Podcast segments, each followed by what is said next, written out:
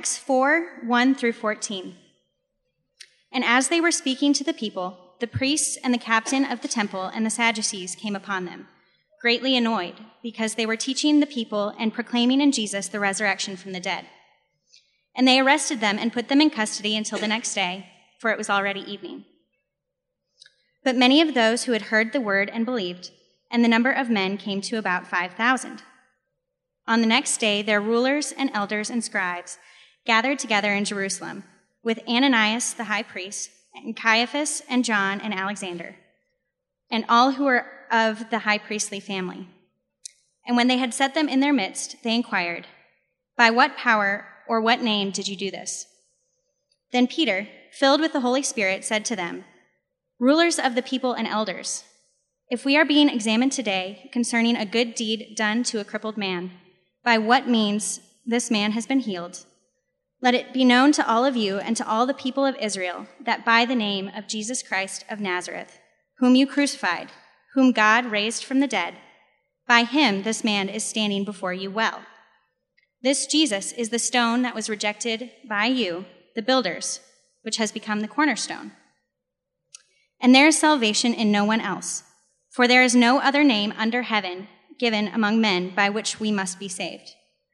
Now, when they saw the boldness of Peter and John, and perceived that they were uneducated, common men, they were astonished, and they recognized they had been with Jesus. But seeing the man who was healed standing beside them, they had nothing to say in opposition. This is the word of the Lord.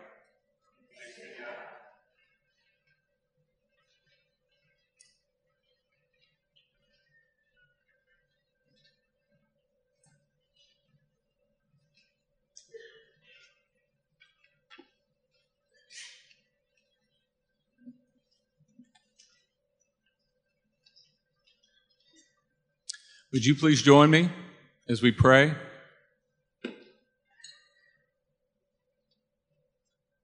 Lord, you know that we are longing for renewal. We're longing for you to make us new. And we know that you do that by your Spirit working with your word. It is a word of life, it is a living word. We ask that you might do that in our midst. In Christ's name, Amen. Well, we are going to spend two more weeks looking at this topic of renewal. What does it look like for God to make us new? And this week, where I want to focus that attention is on renewed boldness. Renewed boldness. There was an article I ran across uh, that came out a couple years ago in the Huffington Post and the title was uh, The Science of Conquering Our Fears. The Science of Conquering Our Fears. And they were talking to different psychologists and neuroscientists, um, talked to a Stanford neurologist, and, and he talked about the importance of exposing, exposing ourselves to our fears. That's counterintuitive. But like you got to expose yourself to your fears if you can overcome them. And then a U.S. naval psychologist who'd been studying Olympic athletes said, What's key to overcoming your fears is being able to visualize positive outcomes. That these athletes that succeed can do that. Another one said it's really important that you name your fears, that you're able to speak them out loud and say, there, that's it. And then a well known sociologist, Brene Brown, who uh, some of you have probably heard because of her work on vulnerability. This is what she said. I think the first thing we have to do is to figure out what's keeping us out of the arena. What's the fear? Where and why do we want to be braver? Then we have to figure out how we're currently protecting ourselves from vulnerability. What is our armor? Perfectionism? Intellectualizing? Cynicism? numbing, control. That's where I started. It's not an easy walk into that arena, but it's where we come alive. This life offers us plenty of reasons to be afraid, doesn't it? I mean, I could give you my list. Plenty of reasons to be afraid, whether it's terrorist bombings, crime in our neighborhood, something going on with our health, job insecurity. You've got your own things that come to mind. And in many ways, you know, they tie us and they bind us down, eh, eh, like Gulliver in the story Gulliver's Travels. You know, he, he ends up on this island and he falls asleep in the grass. And when he wakes up, his arms and his legs and his hair have been tied down with the tiniest little threads because he's on an island of little people. And it's not until he breaks out of those threads that he becomes the giant in the land. It's not until you and I break free from our fears that we become the giants God intended us to be. But again, those things keep us back. But we should take heart because Jesus' own followers were just like us. I mean, if we could rewind before this event, what in the world happened to these guys? What transformed them into boldness? I mean, we could take the example of Peter and his life.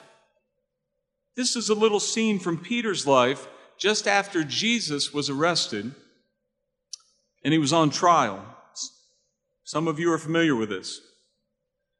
Now, Peter was sitting outside in the courtyard, and a servant girl came up to him and said, You also were with Jesus the Galilean. But he denied it before them all, saying, I do not know what you mean.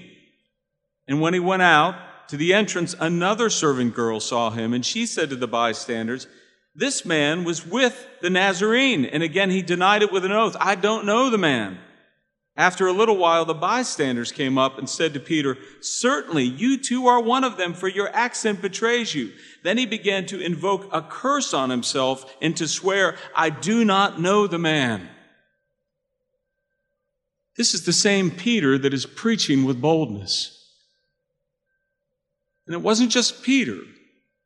When Jesus appeared to his disciples, having been raised, where did he find them? Behind a locked door. They were frightened. They were scared, like you and I. And so they had renewed boldness. And what I want to do this evening is talk about that.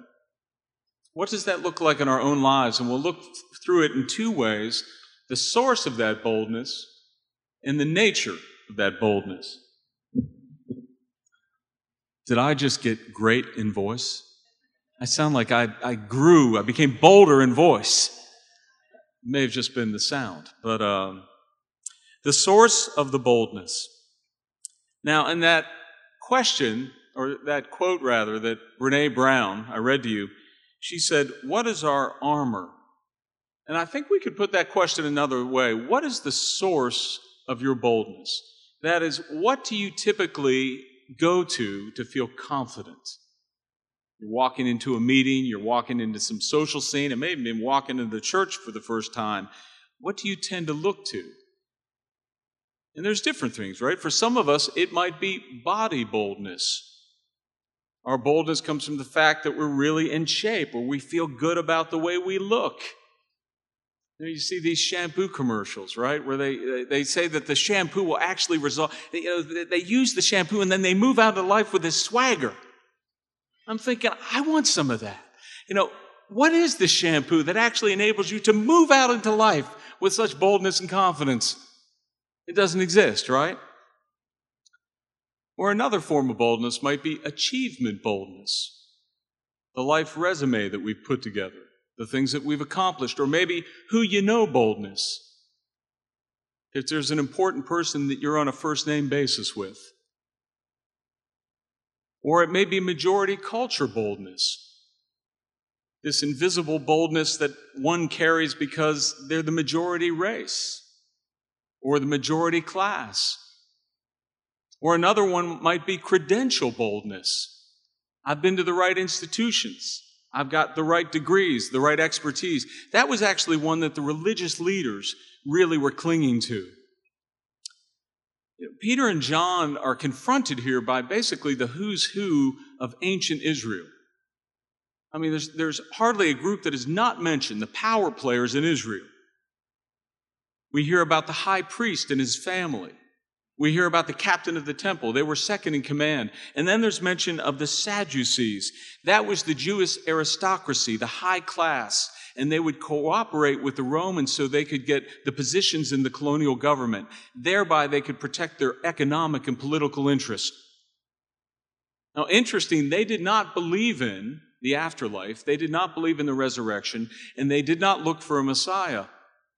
And it makes sense why they were so threatened because when you have you don't have hope anywhere else but here, you will cling to what you have here because it's all you got.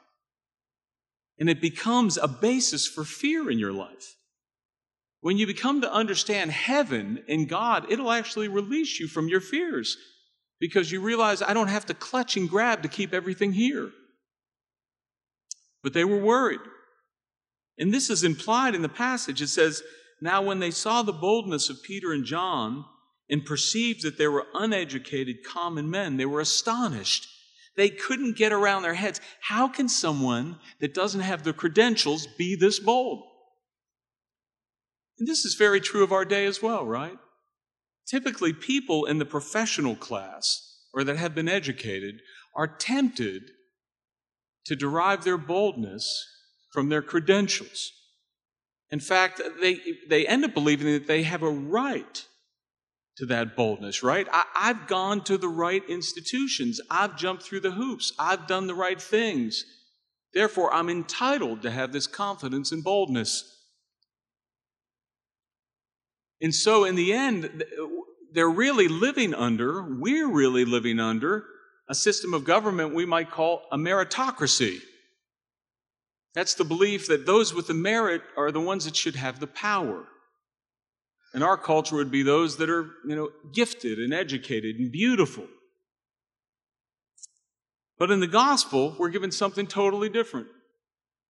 We're not ruled by a meritocracy, but a mercyocracy. We come to understand that the mercy of God rules our lives. And we no longer are under this deception that we could stand before God with merit. I, imagine yourself for a second having died and standing before God, because all of us will. Imagine yourself standing before God, and here you are before God in His majesty, in His holiness, in His justice, in His goodness, the one that evaluates all of life by have you loved me and have you loved your neighbor like yourself? Imagine yourself before Him and going, But God, look at my resume. But God, consider my GPA. But God, this is this degree I got. Right? It's laughable. You're laughing because it's laughable. But many people really do believe that that's how God will reckon things. It's a meritocracy. But the gospel brings us into something wonderful. A God that understands that we couldn't for a moment stand before him with merit and mercy, so he sends his one and only son full of merit, full of righteousness. And he comes for the express purpose of taking our condemnation and judgment and giving us his righteousness and merit, taking away all our F's and giving us all his A's. So by mercy, you can actually stand before God in confidence and boldness. This is an amazing statement in the New Testament where it says, through Jesus Christ, that we can enter the throne room of God with boldness. Wow. Could you imagine coming before the God of the universe with boldness? This is what the gospel gives people. And of course, that's what it says here. Now, when they saw the boldness of Peter and John and perceived that they were uneducated, common men, they were astonished. Why? And they recognized that they had been with Jesus. That's why they were bold. They had been with Jesus. They had been in relationship with the Jesus that had loved them unconditionally, who had given them their righteousness, rather, his righteousness. They'd been in his presence. And nothing will embolden you more. Last night, I attended um, a night of prayer for the persecuted church, and several of you were there. It's uh, an event that uh, a member in our church helps uh, sponsor. And during that time, several people uh, that had been uh, had stories of persecution around the world told their stories. And one man stood up. He was probably in his 20s or 30s, a Muslim man that had converted to Christianity. And he told the story of how, uh, after he had converted, he was disowned by his father. He suffered many beatings in the hands of his family. He was actually um, uh, had a family member that sought to kill him, but another one intervened. But then he said, I have to confess to you, though, there was a period of weakness, and I think it was before some authorities. I experienced a period of weakness and I denied Jesus before them. And he just began to weep. And then someone from the front row who had also been in prison for their faith said to him, No, don't weep. You are forgiven. You have no shame. Peter denied the Lord three times, and he was restored. What a moment of grace. I mean, I think many of us could have stand up and said, I, I denied him. I denied him when I was standing around sophisticated folk and I was afraid to say, This is what I believe. I denied him when uh, the, the, the, the, views of Christianity were, were crushing, or rather conflicting with the views, cultural views of today, and I didn't say anything. You see, it's the grace of God that really makes you bold. Where did Peter's boldness start? It didn't start here. It started when Jesus restored him, when they were reconciled together and he forgave Peter. It's when you understand that God has forgiven you in the deepest part of who you are. When you understand that you have been brought into the relationship, the ultimate inner circle, God the Father, God the Son, God the Holy Spirit, and they love you with the same love that they love Christ. When you understand that God has adopted you into his family and you are a royal son or daughter, when you understand that every spiritual blessing in heaven and earth has been given to you, when you understand that the Holy Spirit of God, God's Spirit that dwelt in Jesus and raised him from the dead, even lives in you, that's when you get bold. And so, what you and I do, we get in this thing where when we feel insecure, what we're lusting for is the armor of the world. God, if you would just make me smarter and more successful. If you would just make me a little bit more in shape where I felt good about my body. If you just made my bank account go up, that's what we lust for. That's what we're driving after. It won't make us bold. Because what will you do? What will you do when your body is no longer functioning like you hope it will? What will you do when, frankly, your profession doesn't need you anymore? You'll need a different sort of boldness, and it's the boldness that the gospel gives us. But there's another source here, and that is the resurrection of Jesus Christ himself. The centerpiece of the preaching of the early church was the resurrection of Jesus Christ. Why? Not because it was like a fancy miracle. It was a fancy miracle. But it's what it meant. The resurrection of Jesus Christ meant that Jesus was who he said he was. It vindicated God's word. The resurrection of Jesus Christ was proof that Jesus really was able to redeem the people that trusted in him. His death was for their sins. His resurrection was the receipt on the payment of sins. And the resurrection of Jesus Christ was the defeat of all fears, the fear of all fears, death. That's the fear of all fear. Now, modern people, you know, we tend to sort of normalize fear, death. It's just a biological process, right? No one really believes that. First of all, we're more than biological people. And so you'll hear most people that'll have to add on to death, but you're going to go to some, a better place. People that really wouldn't say they're religious or spiritual, you'll hear that in that desperation, that moment to say, but they're going to go to a better place. Upon what rationality can you say that? I mean, let's just be rational logic. Upon what basis can someone make that claim? The only basis you'll find is if you are actually attached to an eternal being who has defeated death.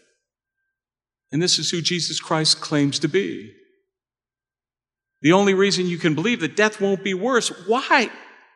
We don't see many movies about the afterlife where things look worse, do we?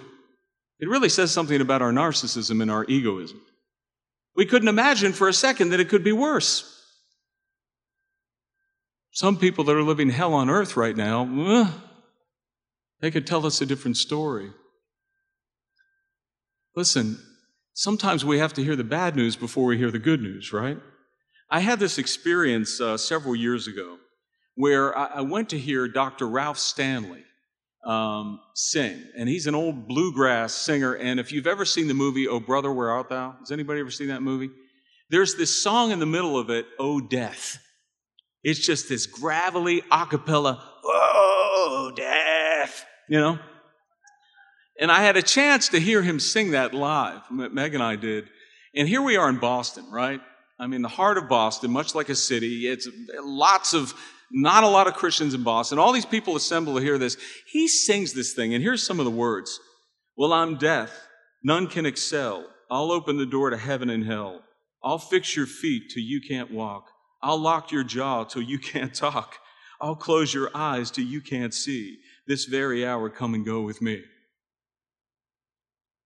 I mean, it was like a pin dropped. That place was quiet. And later on, when he led the whole place in the singing of Amazing Grace, we were ready for it. Right? Because people realized, I need grace. It was really a beautiful moment. It's this resurrection of Christ that enables people to be ultimately bold because you realize, you know, all the little fears, whether it's about your health or whether you're going to have money or whether you're going to be lonely by yourself. I mean, death is the ultimate place, really, where you lose all your stuff you lose control of your life, and all your friends go away. And so the fears we have in this life are just little harbingers of that. But now, when you come to, come to understand that someone has defeated that, oh, death, where is thy sting? You get bold. But how does this happen? Well, it's not a coincidence. In the book of Acts, you have two things. You have the report of God's Spirit falling upon believers, the church, and then you also find the word bold repeated throughout the book. You saw it in our passage here. Peter was filled with the Holy Spirit and he became bold. This is one of the great encouragements to myself in my cowardliness. Because when I sit there and go, God, how will you help me with my people pleasing? How will you help me with my fears? The good news of grace is the Holy Spirit. God's Spirit will do it. That's what moved these guys beyond a locked door. It wasn't that they built up their own, you know, confidence. The Holy Spirit of God gave them that. What I'm saying is this if you are a follower of Jesus Christ tonight, or you're going to become a follower of Jesus Christ tonight, you'll have everything you need to be bold because you have the Holy Spirit. And what He does is He enlightens you to the grace of God and it makes you more and more confident. You have what you need to be the person that you want to become. There's not something else out there that you need to become bolder. You have it right now if you are someone that believes in Christ.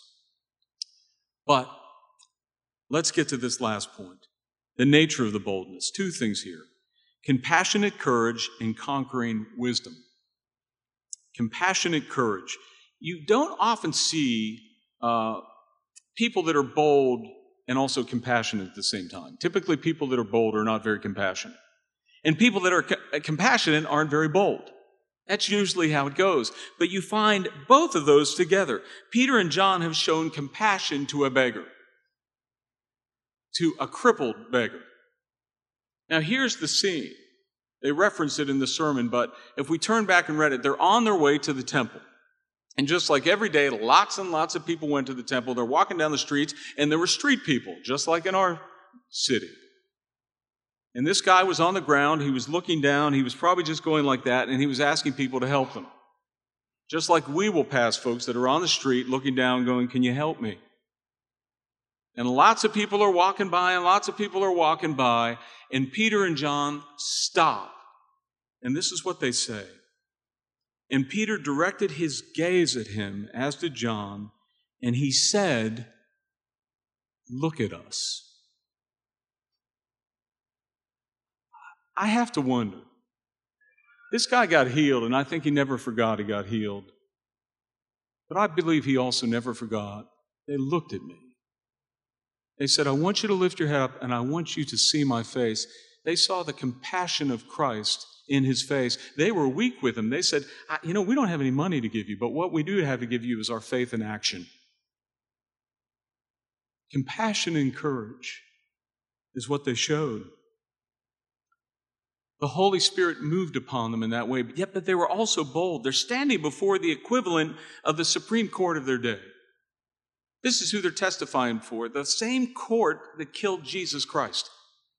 And this is the boldness that they have. They're not people pleasers, but they're also not needlessly offensive. And this was the interesting part of the early church. And I think the church today struggles to be it. You got churches that are really like, we'll accept everybody and they won't ever tell you the truth. You got churches that are just like hammering the truth and they won't show you any grace.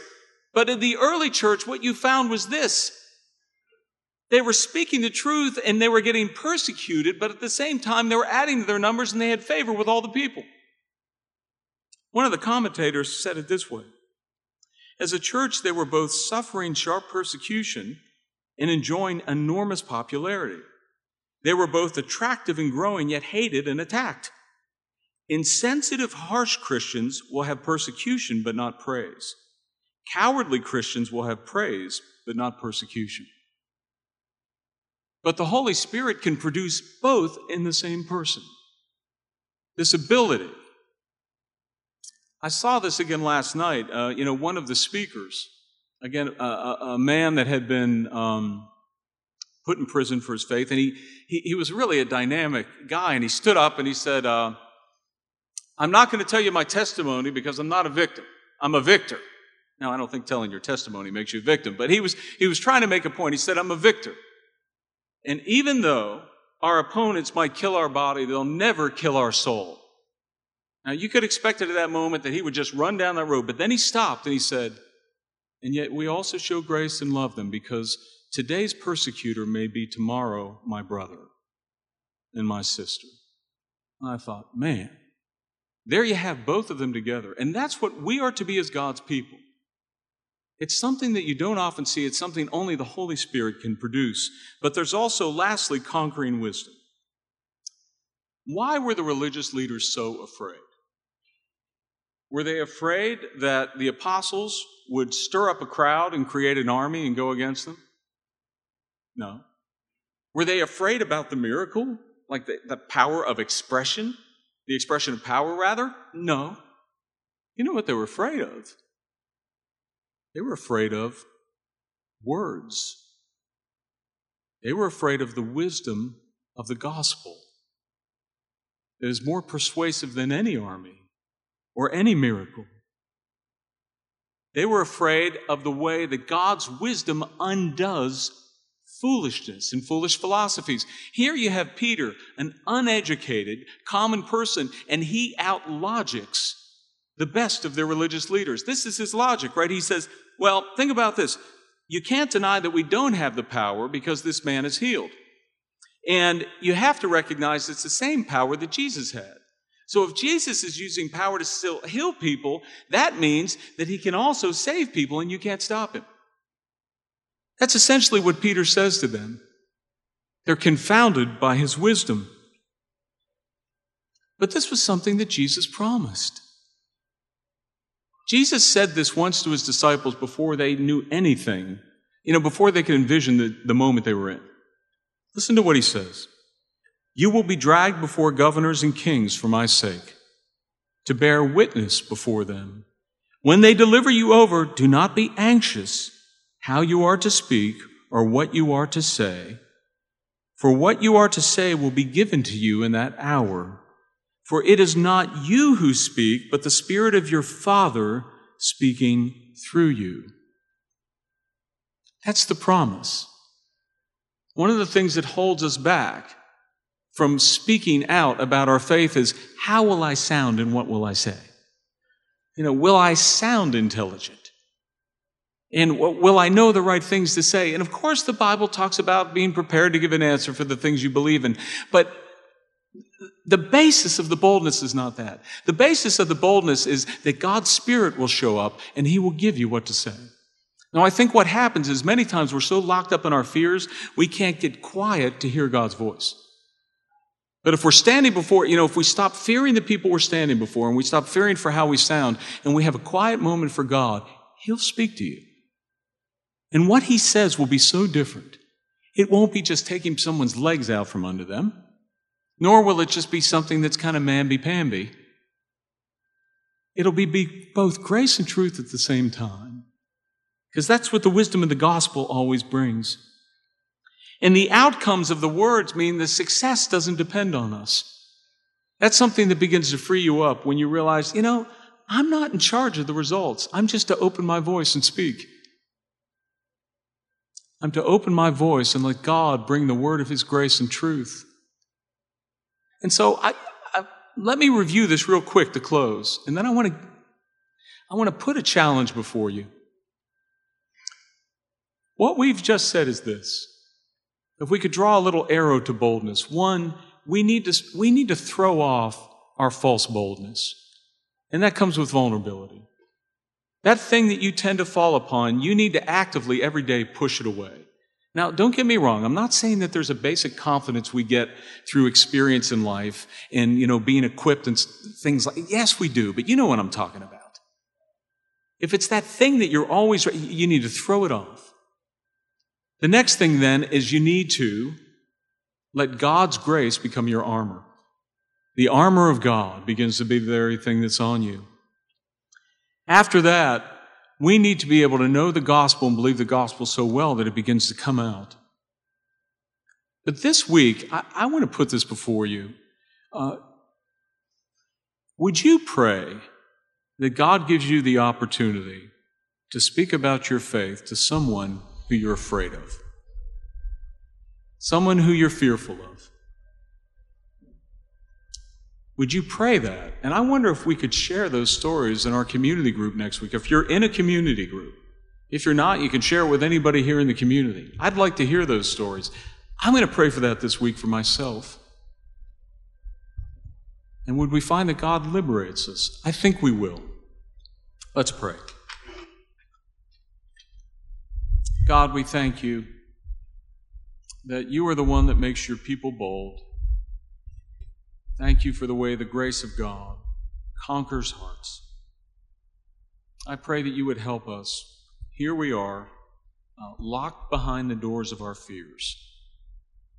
Some of us are bold, but we need love. Some of us got a lot of love, but we don't have any boldness. Take us as we are and give us your Holy Spirit. In Christ's name, amen. Amen. Thank you, Glenn. As you heard, the church is called to be both compassionate and courageous. And the secret to being that is right here, as Glenn alluded to. And they had been with Jesus. Compassion is not something we work up, and courage is not something that we grow in, per se, but it's the fruit of understanding the gospel and understanding it deeply. To be with Jesus. And that's what this table represents we believe that Christ is here by His Spirit. And so as we come by faith, receiving these elements, we're with Jesus. And if you are here tonight and you're still working your way through the questions of who is Jesus and what does the gospel mean to me, now wouldn't be the time for you to come and participate. We encourage you to wrestle through those questions first. And if you would like to speak with Glenn or myself, or with Tom or anyone else from this church, we would love to talk to you more about Jesus and answer your questions. Let's pray together. Jesus, we thank you.